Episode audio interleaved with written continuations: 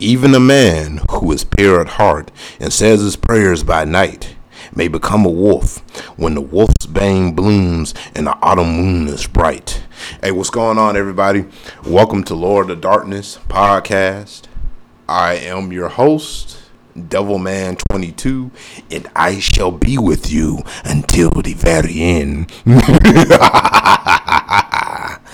ah, yes. But, uh, yeah, we got a um, interesting movie I want to talk about today. And uh, it is the Universal's classic monster movies, one of the monster movies that without it we wouldn't have the likes of certain horror icons uh, in the current time, and that is Lon Chaney Jr. starring in The Wolfman 1941. Now I bet you're wondering why am I talking about this movie or why did I go back and watch this? Uh, number one, it's a classic.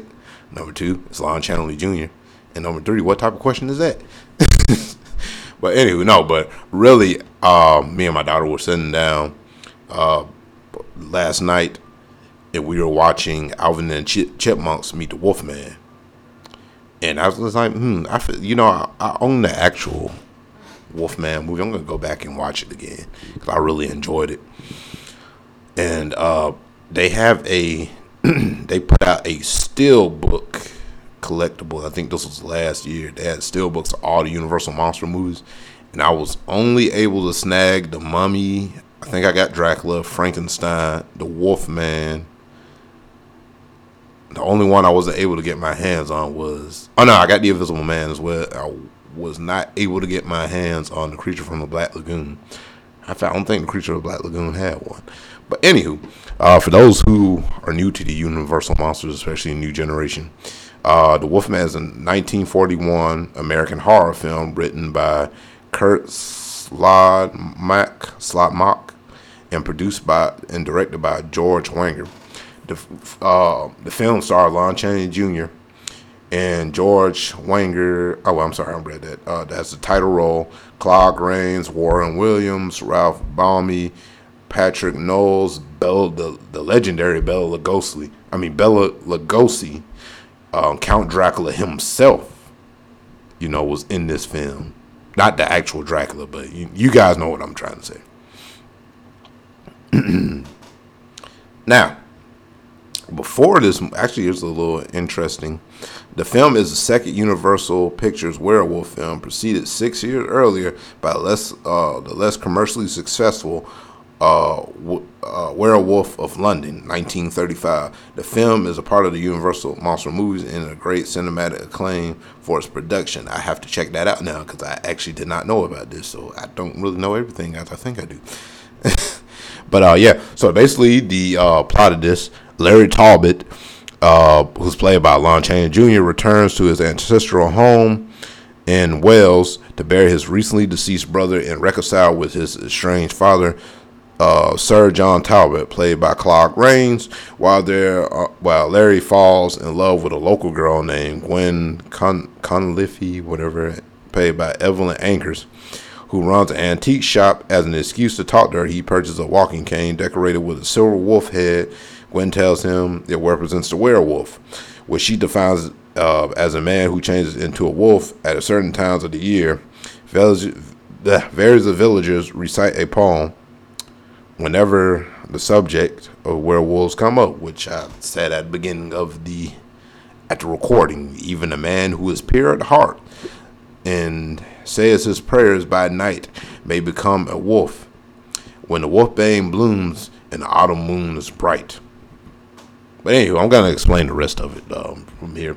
So basically, uh, Larry, you know, uh, like they said, falls in love with, you know, Gwen. I believe that's her name and uh, they go to this carnival. There's just like this carnival in town, uh, and they you know go to get their fortune read by the gypsy, I believe. Um, let's see. Uh, I can't think of his name. Hold on. Ah.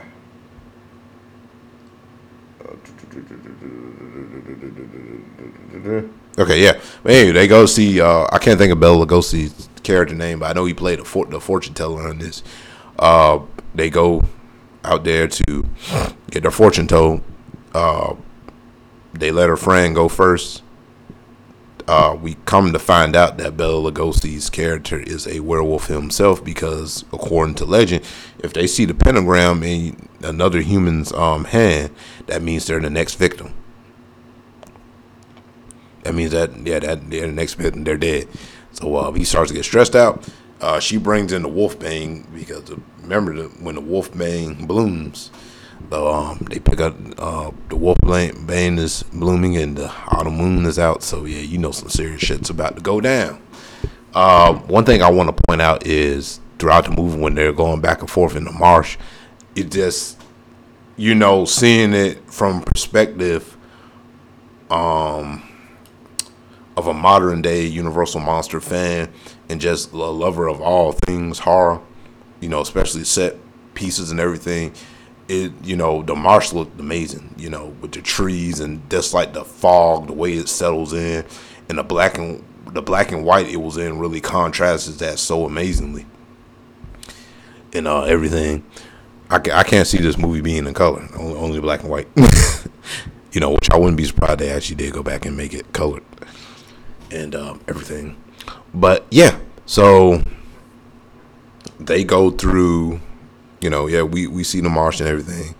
Uh, Larry, you know, and Gwen hear a scream. They and he hears uh, Gwen's friends being being attacked, and it's a wolf, and he's fighting this wolf, and this wolf looks vicious as hell.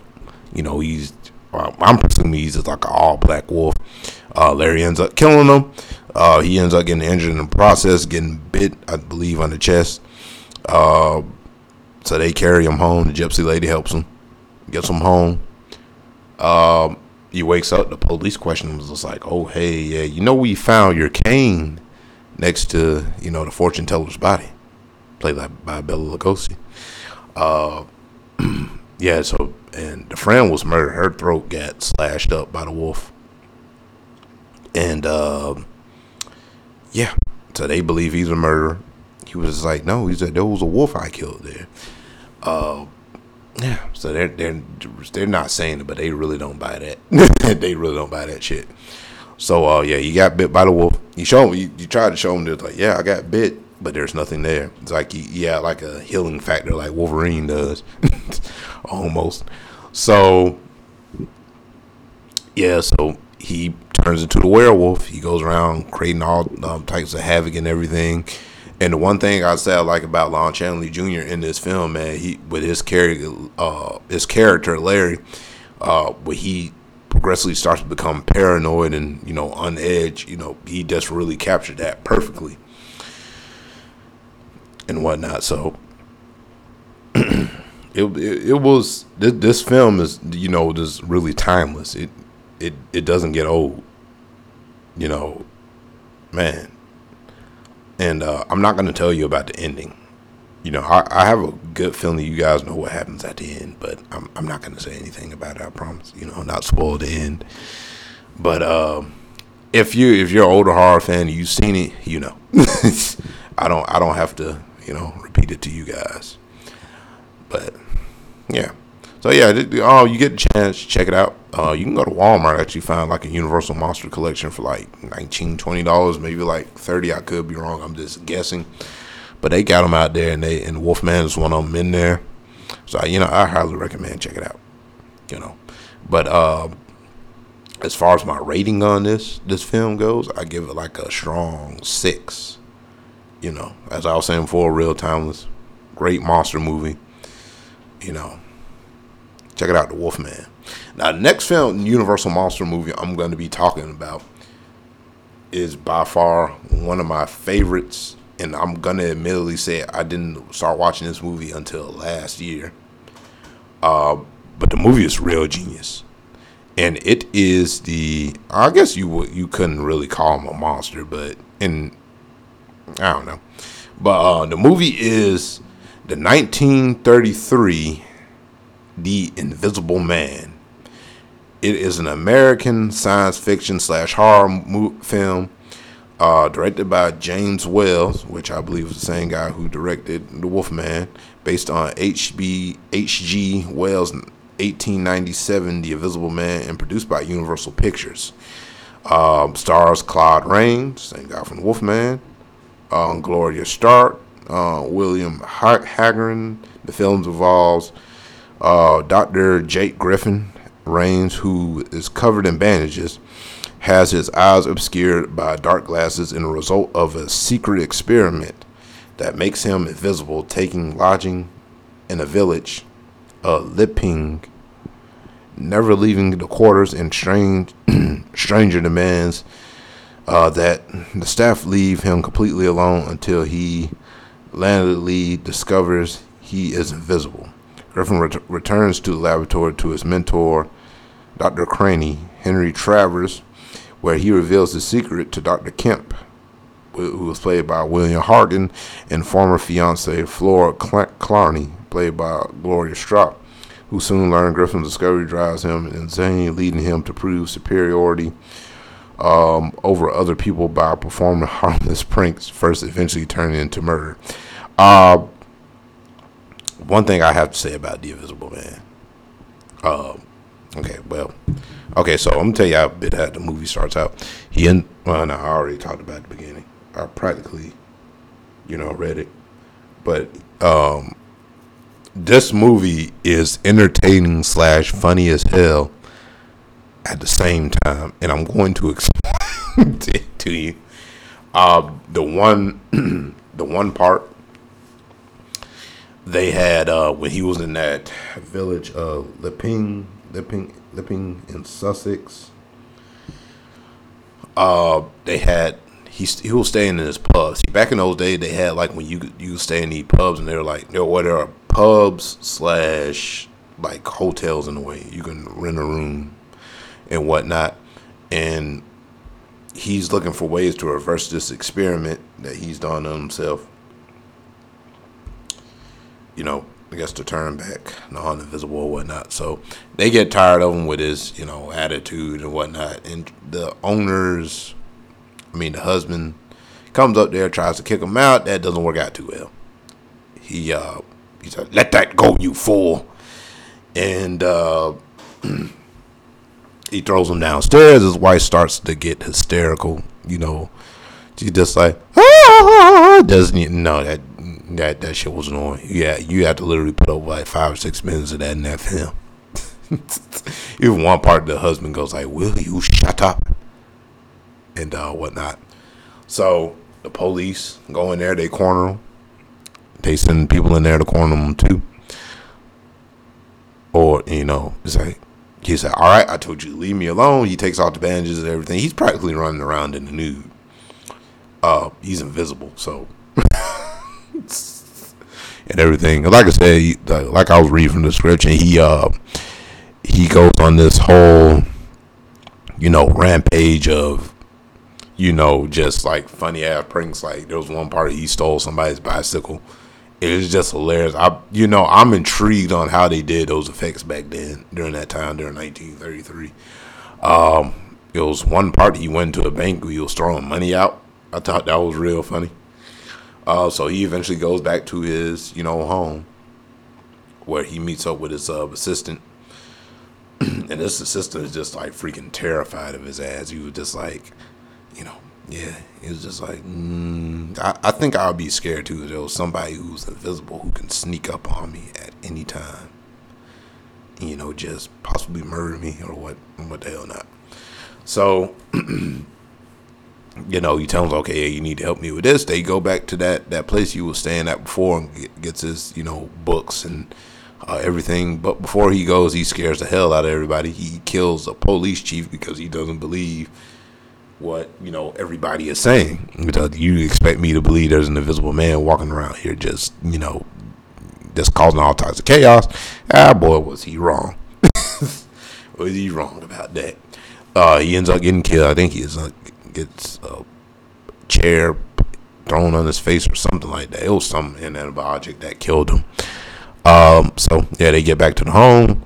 Uh, his um, assistant is real afraid. Of course, with all the Universal monster movies, there's always a love interest in these films, and uh, you know, he secretly calls the other professor, uh, which you know the Invisible Man doesn't really like too much. You know, I think at one point he's just like, "Yeah, your dad has a brain of, you know, maggots. He, he's not on my level. probably you saying he's not on my level. He can't fuck with me." and uh, yeah, so he ends up. Uh, dude gets so scared he calls police. The police around the house. Uh, yeah, and he strips off his clothes again, goes invisible. He's just like. He opens the window. He's like, oh, he thinks he's safe. No dude creeps up behind him. He's just like, ah, I thank you um, for being a loyal friend. This is one of my favorite parts of this film. He goes like, yeah. He's like, I thank you for being a good friend. He said, I just want to let you know at the stroke of 10, at tomorrow night, I'm going to kill you. I will kill you if you hide in the highest places. So, yeah, they, they plan to set him up and try to catch him.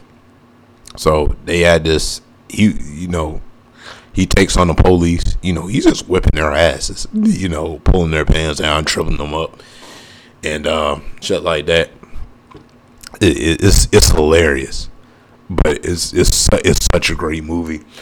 But um, so we get to the one part when they're setting up traps to you know catch the Invisible Man, and um, you know, you know they had to get his friend out of there because he, he told the police he's going to come back and kill him. So they dress him up as a police officer. uh, you know, he drives out of town as far as he can. Little does he know, homeboys in, in the car. He was just like, "Hey," so uh, he um, he flips the car over, kills him, and dude's practically indestructible throughout the whole film. I think there was even one part when he caused a crane, train crash. He was just a madman, but you know, you you have to love it. Gotta love it, man. It you know, great film. No, I, am saying that a lot, but it, it really is. But that's the cinematography, the effects with you know the Invisible Man. There's some parts he still has clothes on but they're just like kind of floating. That was real awesome. Um, dialogue was awesome. Just like I said, it's like a, a mix of the humor and seriousness at the same time. The science fiction, the horror element, and all that just really merged together as like one great sandwich and whatnot. And you know, it's, it's a film that really can, you know, you can really appreciate appreciate it for that and everything. So uh, I said about the Wolfman. Uh, you can probably find it on that collection at, at Walmart of the Universal Monsters, or you can probably find it online um, and whatnot. And check out the other Invisible Man movies. There was one I think came out in early 2000s called Hollow Man. I remember that when it first came out, and of course Blumhouse released their own version of, uh, of the Invisible Man. But in my opinion, the 1933 Invisible Man is like hands down the greatest ever you know, nothing can ever top it. Nothing ever top it. Uh, but that's all I have for this episode of Lord of Darkness podcast. I will see you guys in the crypts next episode. Peace out, guys.